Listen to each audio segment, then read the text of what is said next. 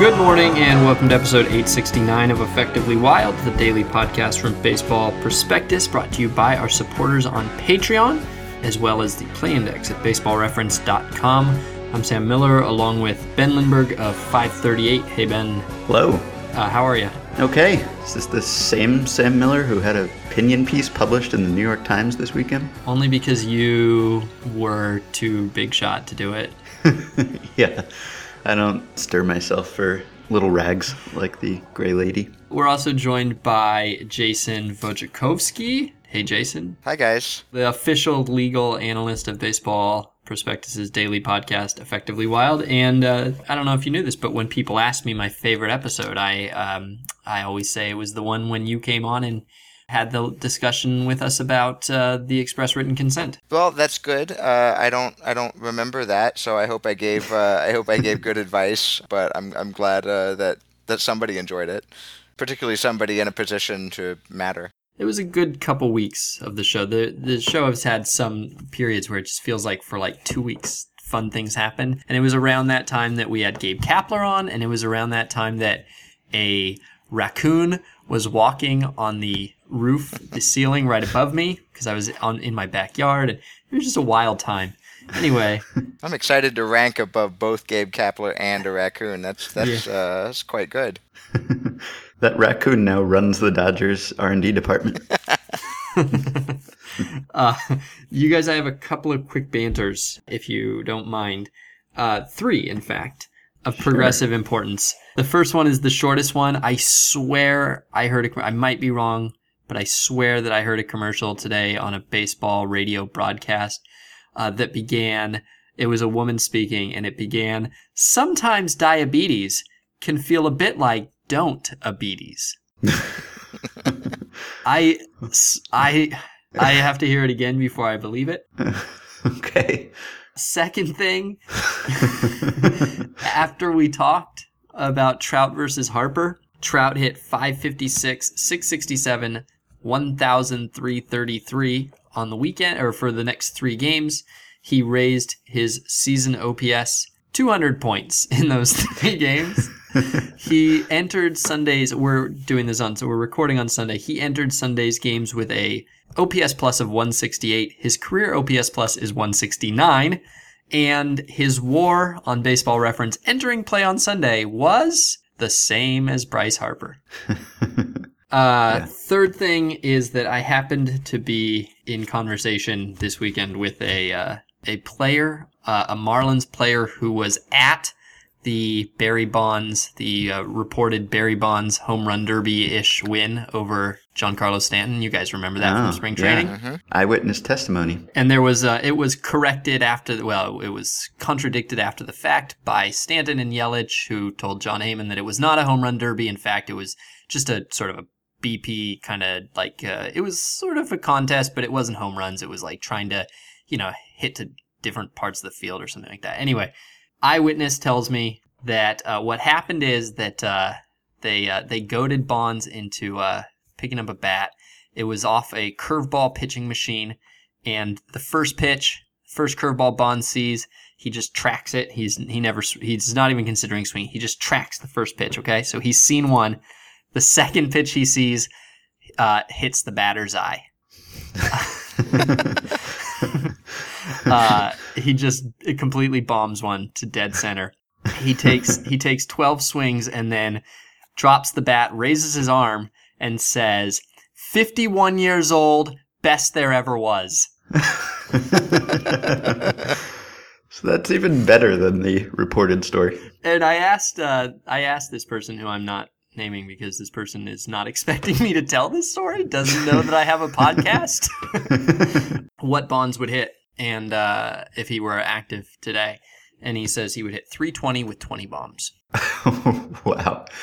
He looks like he's in excellent shape. It's plausible. 320 with 20 bombs is pla- it's more plausible than whatever Rafael Palmeiro says he would hit. Well, he is with the team that is most likely to, in the second half of the season, just decide to give him that shot. Mm-hmm. All right, so that's all my banter, Ben. Unless you have banter, I'm going to jump right into the topic, which begins with banter. Go right ahead. So You know, uh, tie goes to the runner. You guys all, you, you've heard tie goes to the runner your whole life. And then when you, you know, at some point when you get older, then you start hearing people go, tie goes. There's no rule that says tie goes to the runner. There's no such thing as a tie. There are no ties in nature. And that is very true.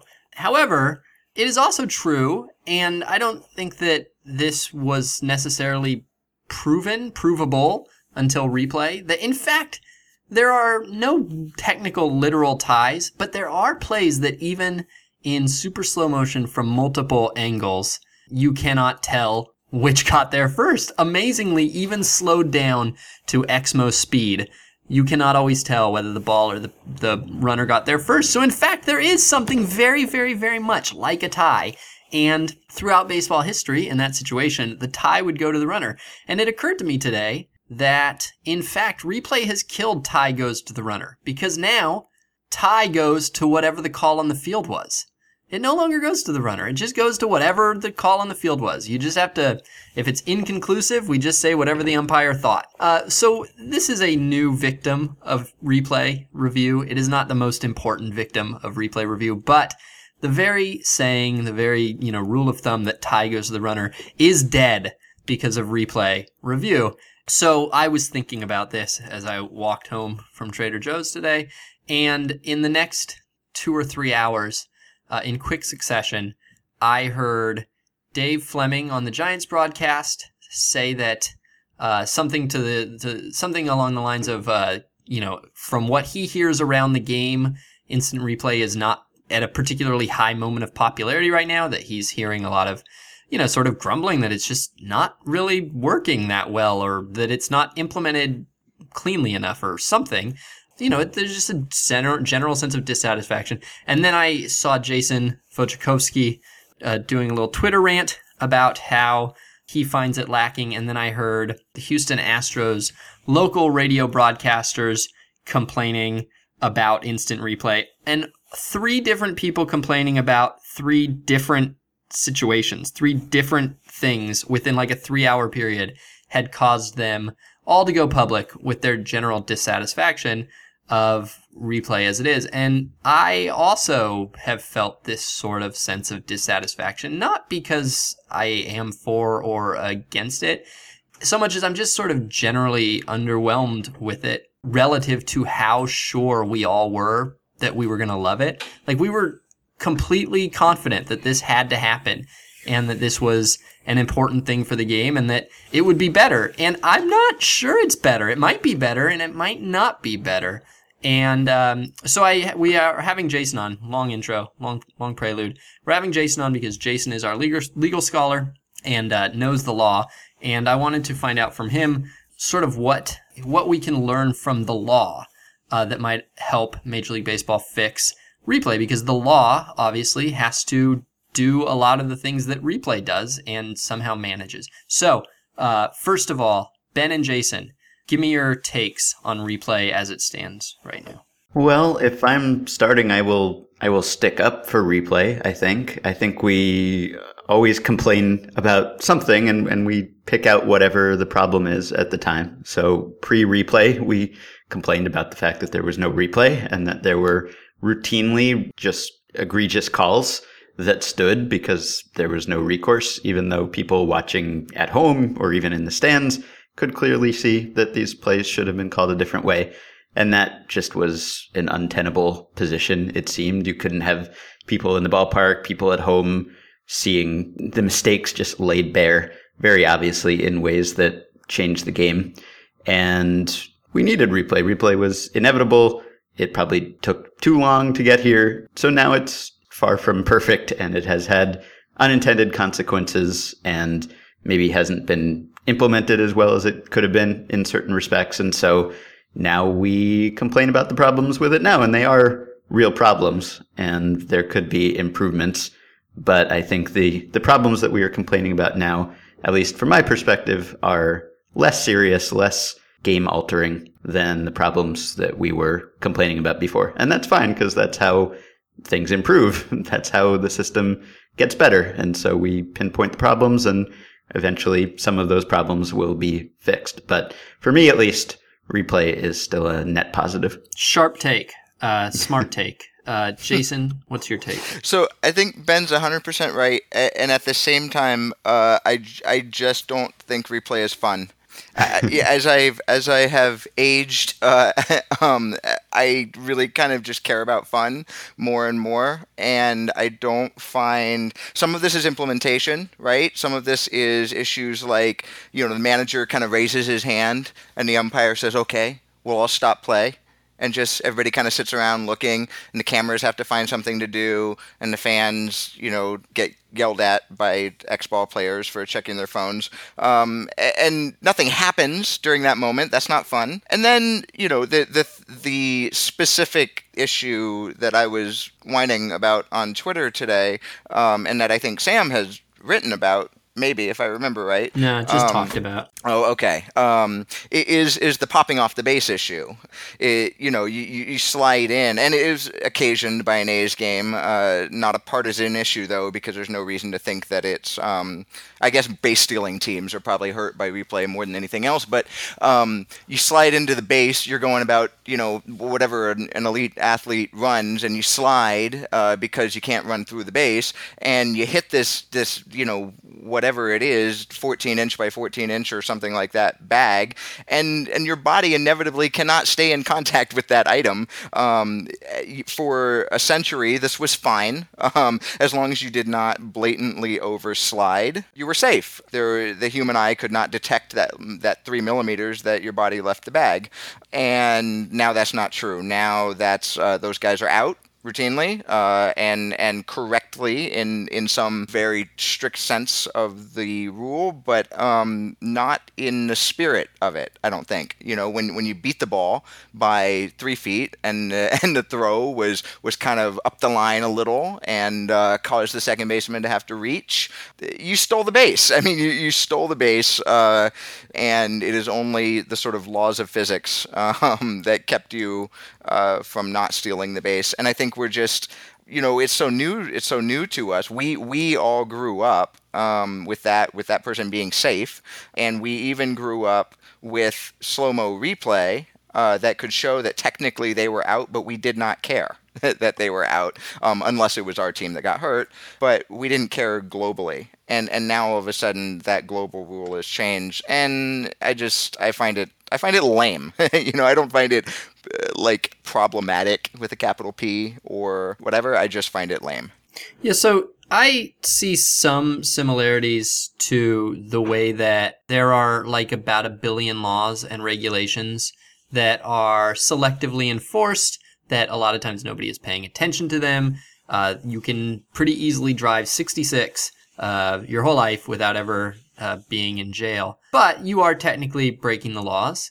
And the day that somebody decides to go after you, or the day that somebody decides to enforce that law, or the day that somebody just is, you know, having a bad day, uh, you're all of a sudden now exposed to these crimes that you never really worried about, or that the, maybe the penalty is is uh, life altering, even though uh, you know the world was going along just fine uh, with you breaking whatever small law there is. Is there? Well, I don't know. I don't know what to ask you. Am I smart? How smart am I? uh, it's hard for me to. I mean, so one of the one of the things that I that I did say kind of toward the end of of what I was you know talking about on Twitter today was that the law maybe more on the civil side than the criminal side has developed essentially ways in which when something is just going to be completely unfair, we seem to find a way around it. When it just seems like a ridiculous outcome is going to happen, that outcome doesn't happen. Um, and, For instance, and, and can you can you give me an example? Not not really. Um, it, it's more so. I think you know anybody who's gone to law school will hopefully, uh, depending on you know what style their their professors were in um, have had the question qu- questions about what was you know what was really behind what was happening in this case you know because there's the facts as recited in an opinion and then there's kind of the larger circumstances the larger surroundings um, and and there's just kind of the realities. And judges um, are asked to do things like decide in a contract whether there is consideration for the contract. And it basically means did you give something up for the thing that you got? Um, judges are asked to decide um, whether something was proximately caused by another thing. You know was the car accident caused by the boulder or by the person who pushed the boulder? And those things are you know they dress them up in legal language and they make all sorts of noises and they say latin and they do all this stuff but at the end of the day uh, i think realistically the answer comes down to what seems like the right answer and um, and where you don't have that kind of safety valve built in. Now, on the other hand, okay, so uh, there's a problem here with with unelected um, elitist uh, judges making these determinations, blah blah blah. But you know, as applied to baseball, where you don't have that kind of safety valve built in, you get things like the popping off the bag. You get things like, like I mean, basically like 100 and 100 and whatever years of quote unquote precedent of every time this player ran this way and the ball went this way, that person's been safe and now all of a sudden they're not because it turns out they within the rule book weren't safe all along um, and so you have to ask whether the precedent means anything in, in i guess a similar way that you would do with law if you found some way to I mean, I guess you know we could put monitors in all the cars and, and just automatically hand out tickets whenever people um, whenever people went over a certain speed limit. But you know, for a variety of reasons, we don't do that. And so we sort of balance other things against strict application and, and strict enforcement of the law is another maybe way to think about it. So, if judges have some leeway to impose common sense on the process, recognizing that, you know, every situation is maybe different and maybe the use of language is flexible and there are all sorts of reasons why a judge might be able to, um, you know, to be smarter about the individual situation than a, you know, strict reading of some statute or whatever. How, why does that work? Why why doesn't the lawyer who loses because of that judge's decision uh, immediately pull out the rule book, read an extremely literal reading of it, appeal, and win every time, like the manager who appeals to the guy in with the with the TV screens? Well, because appellate judges are judges too, and they have their they have appellate judges have theories on what the law means, what the prior precedent means, what the statute means, you know, and it's it's uh, I mean this is why five four cases at the Supreme Court exist. It's some of it's political, some of it's personal, some of it's um, genuine dispute, you know, honest, good faith, whatever you want to put it, dispute, but it's it's never really been the case that strict there's no objective there's no such thing as objective interpretation right? That's that's kind of uh that's something that we've started to admit to ourselves i hope as a people. And so you know yeah you'll you'll appeal on those grounds if that's where your client um, needs you to go for that particular case. And of course you'll make the opposite argument the next time around um, if a more liberal reading of the statute is is what helps your client the next time around just like you know a manager would get red in the face about um, the size of the strike zone, depending on depending on whether his team pitching or, or batting. It's it's not really it's not really different in that way. So, do you think that the fault lies in these cases where you think that replay has been over applied or you know been taken too far? Is it that people failed to anticipate the consequences, or is it that they framed the rules poorly? Is it a failing of language or a failing of intention? I think it's a failure to. I don't think they looked at the video and realized how many times uh, things were things like coming off the bag were happening, um, and and how much of the game wasn't being strictly wasn't being sort of strictly rule booked. Um, it not not so dissimilar, I guess, from what Pitch FX has taught us about the strike zone and about pitch framing and those kinds of things. We learned that um, that I mean, we all knew that the rulebook strike zone was was not there, but we learned about the different strike zones for the different sides of the plate, and um, you know, it's been a process to to kind of work through, and I think it's still being worked through what we're going to do about that. kind of thing long term. And I think with replay, it's the same. Um, I don't think anybody realized j- just how umpires were essentially were were making a lot of fairness type decisions. It's like that the the runner beat the ball, he's safe, and you know you don't again, you don't you don't apply that when they overslide. You don't apply that when um, whatever it makes a stupid slide and somehow winds up uh, you know tagged out in an obvious way. But you use those heuristics because you don't have any ability as a human to see at the at the level that the cameras do. And I, I don't know that anybody realized necessarily um, just how just what was happening on a on a not quite microscopic level. Yeah, they they MLB before implementing this, I think basically tested to see how many calls would be overturned, how many calls would be challenged, and I presume I don't know this, but I presume that they looked at all the close plays and saw well how often do umpires get it right on these close plays, but what we're talking about are not close plays. These are plays that would never have been challenged, that were not seen as controversial. And what we've done is essentially replay is being used like kind of completely different than it was. It is finding controversy in the non-controversial plays far more than winning the plays that we were all mad about.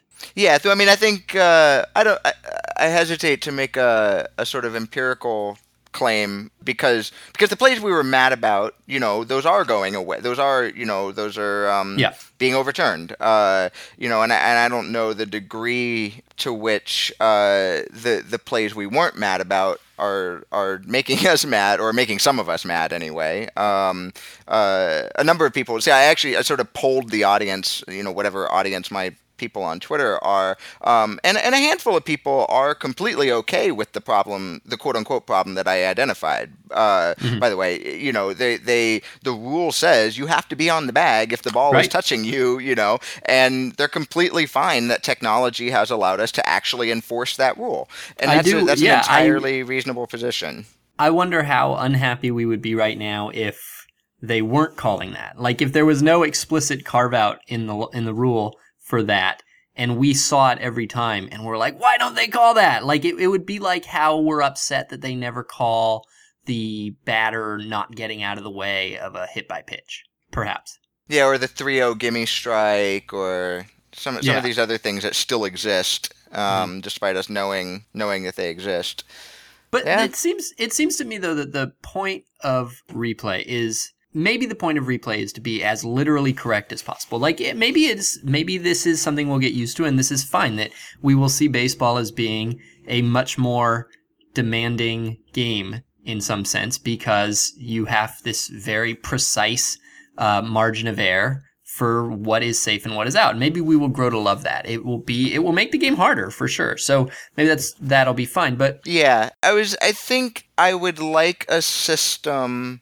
that reflects players knowing what the correct call is. You know, like umpires exist because there's too much money and there's too much pride and there's too much whatever for the players to call their own calls. Right? This is not ultimate frisbee. Um, there's no there's no spirit of the game. Um, they don't they don't care. They will lie and cheat and steal in order to win. So you have to have umpires. But you know, on a on a close play, I think players have a sense of um, of whether they are out or safe, and and you, and you see players, um, you know, signaling toward the dugout, challenge it, challenge it, challenge it, or I, I think uh, I think maybe opening weekend, maybe uh, Brett Lawrie was involved in a, in a close play on a steal or, or something like that, and kind of comes back to the dugout making like jazz hands. Like he wasn't sure. He's like 50 50. I'm not really sure. And it's those 50 50 calls where the player, even the player involved in the play, who feels the tag come onto them or who feels their glove on the guy's leg, doesn't actually know um, whether they were out or safe. Those ones being overturned feels feels weird to me in, in, a way that it's like the player knows they slapped that tag on the leg before, or they know that they put a tag on, period. You know, where the umpire says, no, you missed him completely. It's like, I felt the end of my glove. You know, those kinds of plays where the player knows, but you've just got to convince someone. you've got to argue yeah. correctly. Um, and, and, those, I, I uh, you know, I see as, as the sort of ideal replay overturned, not even necessarily egregious versus unegregious, or, or just you know just the ones where we get to pretend that the umpires don't don't exist. Well, it seems to me that both of your complaints, the the managers sort of del- stalling while they check the tape to you know before they do it, and the pop off type, uh, the type of plays where you're finding this little almost like glitch in the matrix that you can exploit rather than um, you know sort of true controversial play. It seems like they can both be solved just by removing the video room because the, if the point is that the we like the umpires, we like umpires calling the game, but they're fallible, they they get things wrong. It's really hard to tell these plays sometimes, and so they get it wrong. Well, we're trying to strengthen those calls. We're trying to basically make their eyes better. And so it seems fair to say that a manager should have the same view that if everybody in the involved in the game has basically eh, their own eye view of the game, it brings it more to the kind of common sense use of replay that we were expecting. And it saves us this sort of burdensome, like, oh, well, they, you know, it feels like replays feel like, like fait accompli a, a lot of times because the, they already know. And it, I don't know, it, it's boring to watch them get approval. Maybe that's not an issue. I'm sure a lot of people are like, what's wrong with that? But you'd get rid of both of them if you just took the video room out of the equation and made them, you know, use their best judgment. Basically, make the manager beat the umpire at umpiring instead of giving the manager this like, you know, 12 TV screens in order to use technology to beat the umpire, make him beat the umpire at umpiring. And that feels like a fair way to, to, uh, a fair thing to ask of them. Or take the system out of the manager's hands entirely. Or that. That ship has probably sailed, but that's another option. Just take remove the challenge system and concentrate on umpires umpiring themselves. Yeah, although then uh, I that that would also do this, but then we would still be mad when the eye in the sky missed a call or when the eye in the sky missed the you know the runner who who doesn't touch first base on a triple and we might still see that in a replay on Coors Light cam and then be mad and think that the league is, you know, biased against our team or whatever. Mm-hmm. Um, in this case, though, if the uh, if the manager misses it, then it's the manager's fault, and we're fine being mad at our managers. Like there's somebody to place that blame on, mm-hmm. and that does seem like the like half the point of this sort of feels like, in my mind, is to get it right and half of it is to just have somebody who I can be mad at when they get it wrong. if it's if it's ticky tack. I mean, I don't want bad calls, but I don't. I also don't want free floating anxiety over these kind of much more ambiguous calls. I think that the conspiracy theories are also something that I find more obnoxious than amusing. You know, the the the hashtag bias um, is not all that fun, and you know to the extent we can get rid of any ground I, we can't ever get rid of it. That's the beauty of being conspiracy theorist. But you know oh they they called they called so many calls against our guy at second base. Just doesn't exist anymore.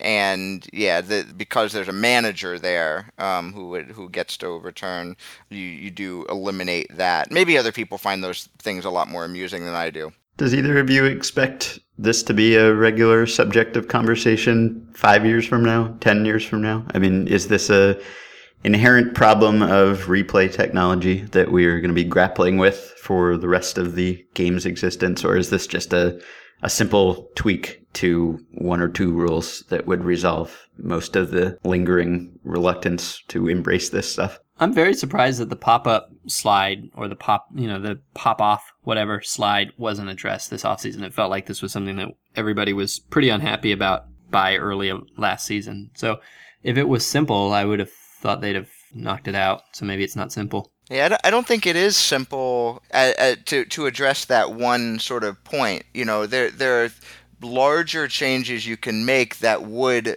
also addressed that point, like the you know the fifth umpire in booth thing, where the fifth umpire would just never challenge that kind of call, or you know other other types of um, other types of fixes. But I, I'm not sure how you can eliminate eliminate that call. You know, may, maybe at some point we will get the. I think maybe some somebody told me Sam that you've suggested a sort of airspace around the bag um, kind of solution, and uh, you know, I just I don't know if the technology is there for that one yet. That would be a perfectly nice one-off solution, but feasible plus narrowly tailored to take another legal term. Um, I, I don't know if it is easy to find that combination. Yeah, for me, uh, these are all valid concerns and things that I hope will get worked out as we get a, a bigger sample of post replay baseball. But I think all of this is worth it for me just to do away with the times when we don't know what happened or when we do know what happened and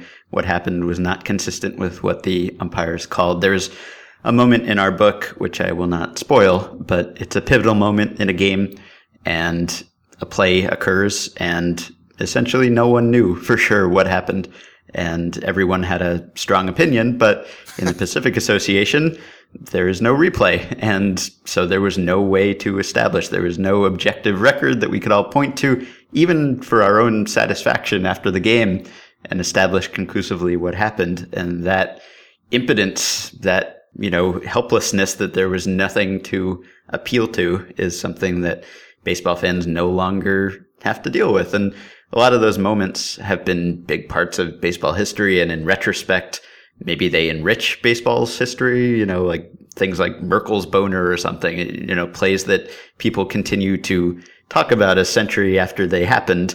It enriches baseball's history in a way but if you were rooting for the team that was wrong that day or think you were, you would gladly, I think, welcome some edge cases where things weren't always ideal in exchange for having an answer and having it usually be the correct answer. I think I agree with pretty much everything you just said. I, though, do think that if there's a lesson to this, it's that we, I mean, a lot of the arguments against replay beforehand, we just completely mocked them as being so so pointless, so nothing. And you know, I don't know that they necessarily anticipated these problems, but in a way they did. In a way, those arguments did anticipate it. I mean, it, this does. There is something sort of non-human about the some of these calls, and if that's the human element, I fine. I'm I'm I'm not recommending we go back but what I am saying is that we're never going back now. The, once once replay comes out, it's out. It, you do not put that back in the bottle. And the next time there is something that seems like the most obvious progress in the world, uh, we might just be a little bit more conscious of the fact that it's not going to go as smoothly as we think.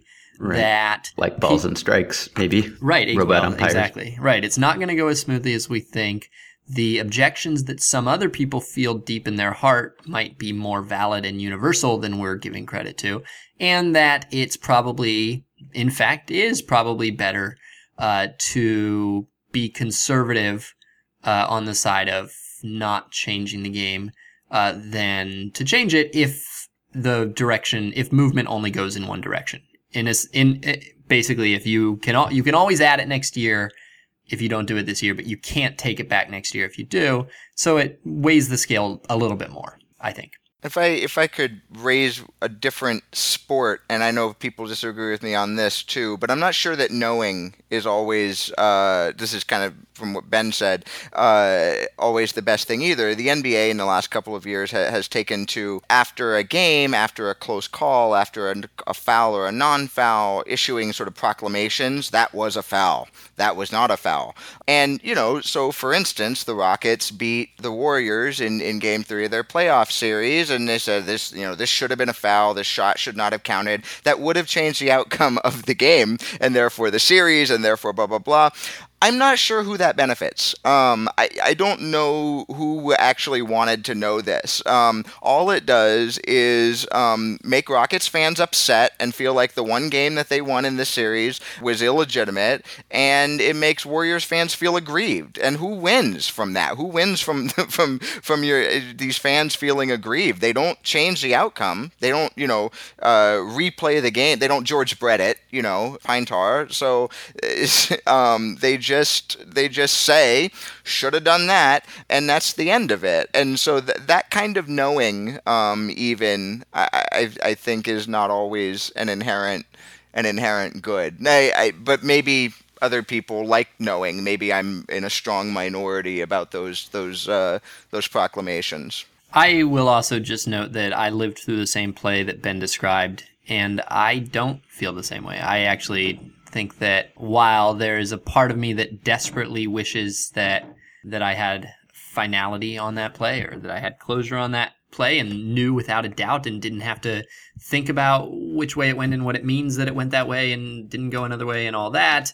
I also think that somebody observing me with, you know, keen understanding of the human psyche would probably would probably know that in fact I'm no less happy because of it. My enjoyment of the game, the season, the play itself is no less because of it. And uh, in fact, to some degree, I might have enjoyed it a lot more uh, because of the lack of knowing. So I'm not sure I agree, Ben, that your example is a good example. I think, uh, as someone who had to write a book about that game, I think it worked out for us.